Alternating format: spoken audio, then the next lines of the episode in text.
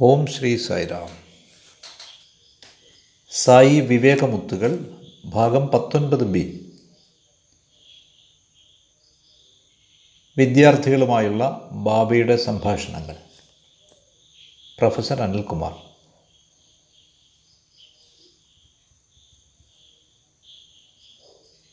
ഇനി ഞാൻ അടുത്ത സംഭവത്തിലേക്ക് പോവുകയാണ്.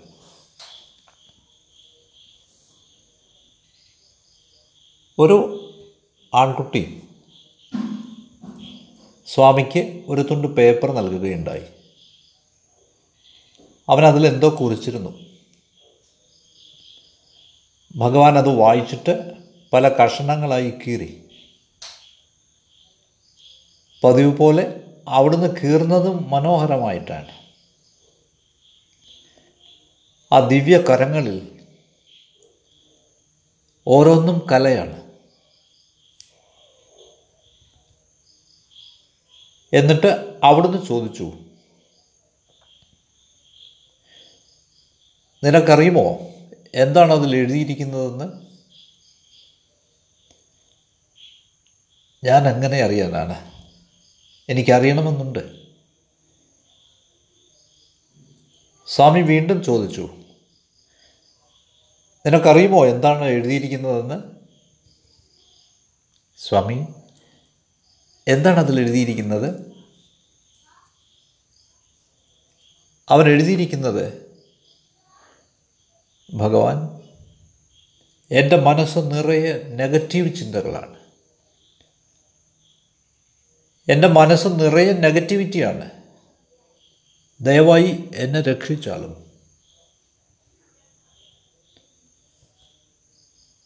തുറന്ന മനസ്സോടെ ഇത് എഴുതണമെങ്കിൽ അവൻ ധീരൻ തന്നെ. വാസ്തവത്തിൽ ഇത് നമ്മൾക്ക് എല്ലാവർക്കും സത്യമാണ്. സ്വാമിയുടെ മറുപടി ഇതായിരുന്നു. കുട്ടി മനസ്സിലാക്കൂ. മനസ്സാണ് ബന്ധനത്തിനും മോചനത്തിനും ഉത്തരവാദി. നെഗറ്റീവായുള്ള മനസ്സ് നിന്നെ നെഗറ്റീവ് കർമ്മങ്ങളിലേക്ക് കൊണ്ടുപോകും. നെഗറ്റീവായ പ്രവൃത്തികൾ എപ്പോഴും നെഗറ്റീവായ ഫലം തരും. പോസിറ്റീവായ മനസ്സ് പോസിറ്റീവായ കർമ്മങ്ങൾക്ക് പ്രേരിപ്പിക്കും. പോസിറ്റീവായ കർമ്മങ്ങൾ പ്രവൃത്തികൾ പോസിറ്റീവായ ഫലങ്ങൾ തരും. അതുകൊണ്ട് ഒരിക്കലും നെഗറ്റീവ് ചിന്തകൾക്ക് ഇടം നൽകരുത്. ഭഗവാൻ വിശദീകരിക്കുന്നത് തുടർന്നു. മനസ്സിന് രൂപമില്ല. ചിന്ത എങ്ങനെയാണോ മനസ്സങ്ങനെയാണ്. ചിന്തകൾ നല്ലതാവുമ്പോൾ നല്ല മനസ്സുണ്ടാവുന്നു. ചിന്തകൾ ചീത്തയാണെങ്കിൽ അവ ഒരു ചീത്ത മനസ്സിനെ ഉണ്ടാക്കും. മനസ്സെന്നത് ചിന്തകളുടെ സമൂഹമല്ലാതെ മറ്റൊന്നുമല്ല. ഇനി കുട്ടി നീ എഴുതിയിരിക്കുന്നത് നിന്റെ മനസ്സ് നിറയെ നെഗറ്റീവ് ചിന്തകളാണെന്നാണ്. ശരി ഓക്കെ. നിനക്കറിയാം ചിന്തകൾ നെഗറ്റീവ് ആണെന്ന് അതുകൊണ്ടാണ് നീ കഷ്ടപ്പെടുന്നതെന്ന്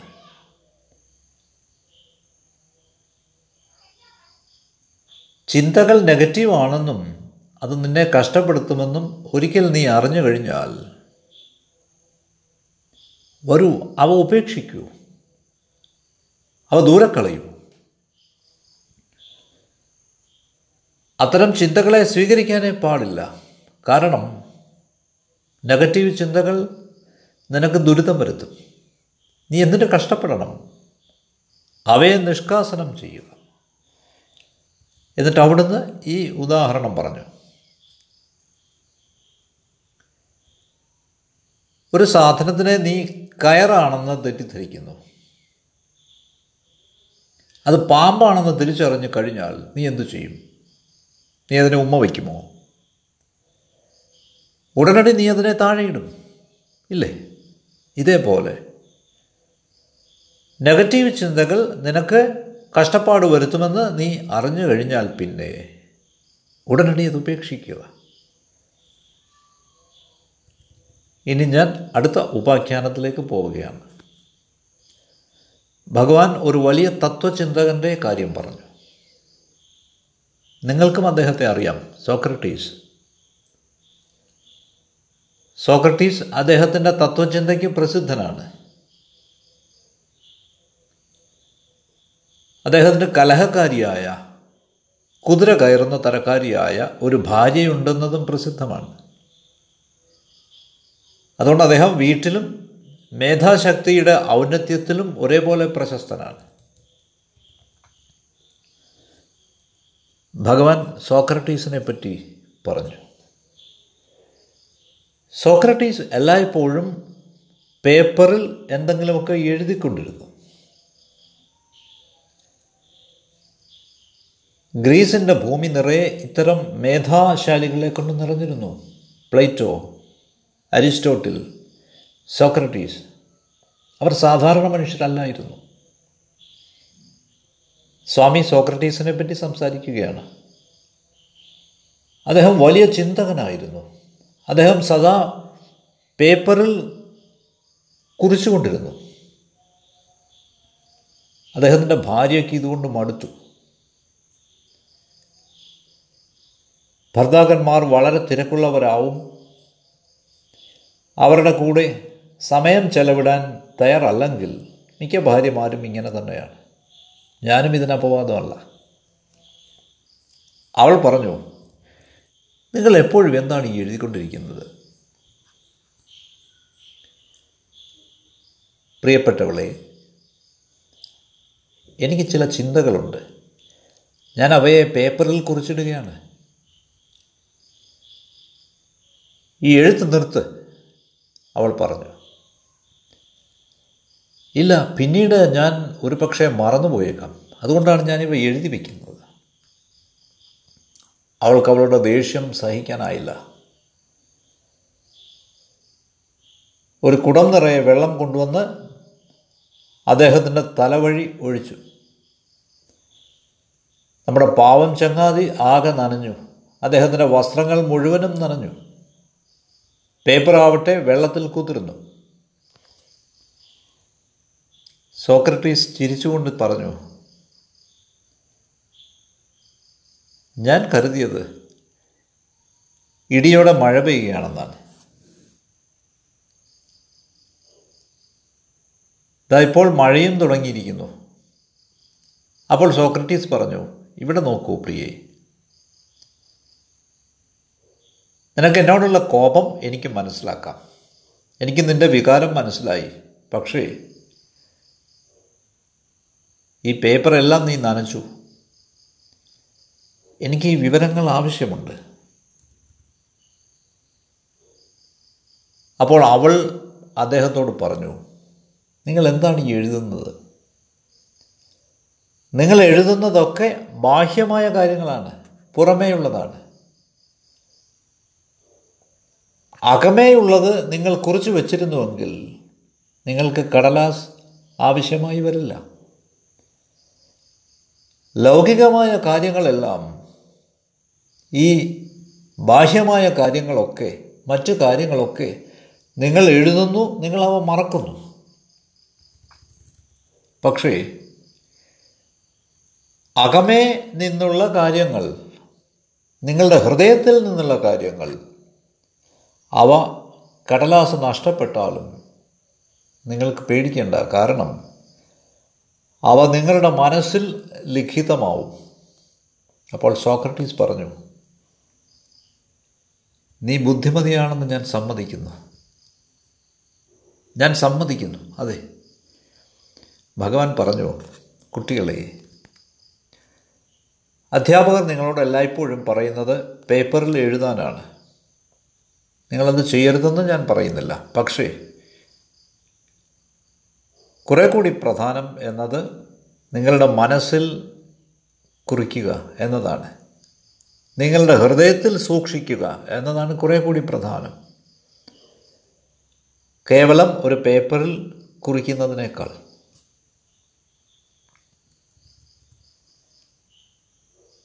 ഇനി നാം അടുത്ത ഉപാഖ്യാനത്തിലേക്ക് പോവുകയാണ്. ഇത് നമുക്കെല്ലാവർക്കുമുള്ള ഒരു സന്ദേശമാണെന്ന് നിശ്ചയമായും പറയാം ഞാൻ. സുഹൃത്തുക്കളെ ഞാൻ വീണ്ടും പറയട്ടെ ബാബയുടെ ഓരോ സംഭാഷണവും മുഴുവൻ മാനവ വംശത്തിന് വേണ്ടിയാണ്. സ്വാമി എണീറ്റ് നിന്ന് അനിൽകുമാറിനോട് സംസാരിക്കുമ്പോൾ ഓഡിറ്റോറിയത്തിലിരിക്കുന്ന ആയിരക്കണക്കിന് ആളുകൾക്ക് ദർശനം നൽകാൻ വേണ്ടിയാണ്. അനിൽകുമാർ ഒരു ഒഴികഴിവ് മാത്രമാണ് അത്രയുള്ളൂ. സ്വാമി ഇവിടെ നിൽക്കുന്നത് തന്റെ ഭക്തി കൊണ്ടാണെന്ന് അനിൽകുമാർ ചിന്തിച്ചാൽ അവൻ ഒന്നാം നമ്പർ വിഡ്ഢിയായിരിക്കും. അതൊരിക്കലും സംഭവിക്കുന്നതിൽ നിന്ന് ഈശ്വരൻ തടഞ്ഞു. ഞാനൊരു ബുദ്ധിമാനൊന്നും അല്ലായിരിക്കാം പക്ഷേ ഈശ്വരന് നന്ദി. ഈ നിമിഷം വരെ ഞാനൊരു വിഡ്ഢിയല്ല. ഓരോ സംഭാഷണവും എല്ലാവർക്കും വേണ്ടിയാണ്. ഈ മുഴുവൻ ജഗത്തിനു വേണ്ടിയാണ്.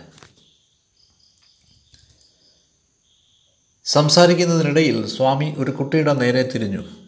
എന്നിട്ട് പറഞ്ഞു എല്ലാവരും എന്നെ ശ്രദ്ധിക്കുകയാണ്. പക്ഷേ നീ മറ്റെന്തോ ചിന്തിക്കുകയാണ്. ഇത് നമുക്കെല്ലാവർക്കും സംഭവിക്കുന്നതാണ് വാസ്തവത്തിൽ. സ്വാമി നമ്മോട് ഇത് തുറന്ന് പറയാഞ്ഞതിൽ നാം സ്വാമിയോട് നന്ദിയുള്ളവരായിരിക്കണം. അവിടുന്ന് നാം ഓരോരുത്തരോടും ഇത് പറഞ്ഞിരുന്നുവെങ്കിൽ നമുക്കത് താങ്ങാനാവുമായിരുന്നില്ല.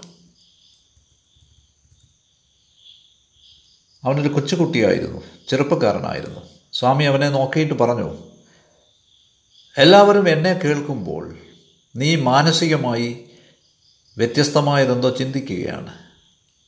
അത് മോശമാണ്. നീ എന്നെ ശ്രദ്ധിക്കുന്നത് പോലെ നീ അഭിനയിക്കുകയാണ്. പക്ഷേ നീ ശ്രദ്ധിക്കുകയല്ല എന്ന് എനിക്കറിയാം. എന്തുകൊണ്ട്? ഞാൻ എവിടെയാണ്? ഞാൻ നിന്നിലുണ്ട്. നീ ശ്രദ്ധിക്കുന്നത് എന്ത് എന്ന് എനിക്കറിയാം. എന്നിട്ട് അവിടുന്ന് എല്ലാവരെയും നോക്കിയിട്ട് ശ്രീരാമകൃഷ്ണ പരമഹംസരുടെ ജീവചരിത്രത്തിൽ നിന്നും ഒരു കഥ പറഞ്ഞു.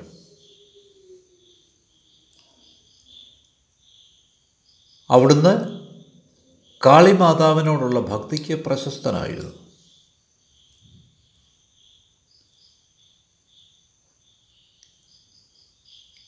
ഈ കൂട്ടത്തിൽ സമയമുള്ളവരൊക്കെ കൽക്കട്ടയിലേക്ക് പോയി കാളിമാതാവിനെ ദർശിക്കണം.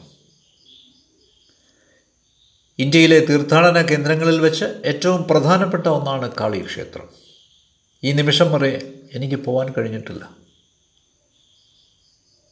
ഈ സ്ഥലങ്ങളിലേക്ക് പോകുന്നതിന് ബാബ എന്ന് അനുഗ്രഹിക്കും എന്നെ എന്ന് എനിക്കറിയില്ല. ഒരു ദിവസം ഞാൻ അരുണാചലത്തിലേക്ക് തിരുവണ്ണാമലയിലേക്ക് പോകാൻ ആഗ്രഹിക്കുന്നു. ഒരിക്കൽ ഞാൻ പോണ്ടിച്ചേരിയിലേക്ക് പോകാൻ ആഗ്രഹിക്കുന്നു. ഒരു വേള ബേലൂർ മഠത്തിൽ രാമകൃഷ്ണ പരമഹംസൻ അവിടുത്തെ ജീവിതം കഴിച്ചുകൂട്ടിയ ബേലൂർ മഠത്തിലേക്ക് പോകാൻ ഞാൻ ആഗ്രഹിക്കുന്നു. ഈ സ്ഥലങ്ങളൊക്കെ ഇതിഹാസങ്ങളാണ്. മാനവ ചരിത്രത്തെ മഹത്തരമാക്കിയ സ്ഥലങ്ങളാണിവ. അവ നമ്മുടെ ജീവിതത്തെ ഉദാത്തമാക്കിയിരിക്കുന്നു. നാം അവയോട് കടപ്പെട്ടിരിക്കുന്നു. ശ്രീരാമകൃഷ്ണ പരമഹംസരുടെ ജീവിതവുമായി ബന്ധപ്പെട്ട ഒരു കഥ സ്വാമി വിവരിച്ചു. എല്ലാ ദിവസവും വൈകുന്നേരം ഒരു കൂട്ടം ഭക്തരുമായി അവിടുന്ന് സംസാരിക്കുക പതിവായിരുന്നു. സ്വാമി പറഞ്ഞു ഇതേപോലെ. നോക്കൂ ആ ബന്ധം നോക്കൂ. സെയിം ആസ് നൗ ഇപ്പോഴത്തെ പോലെ.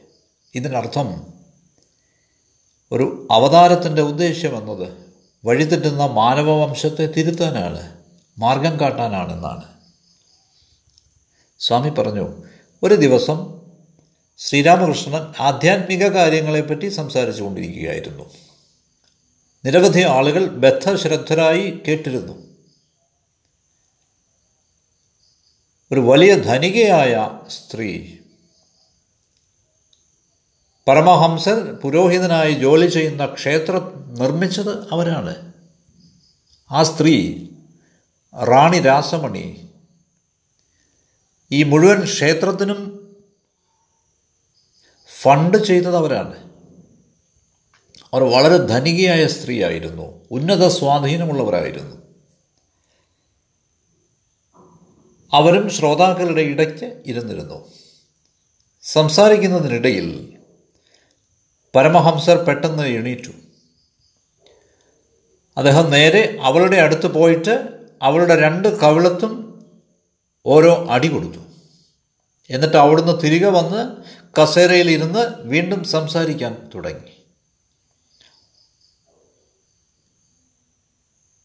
എല്ലാവരും വല്ലാതെയായി. പരമഹംസരെ പോലെയുള്ള ഒരു ജ്ഞാനി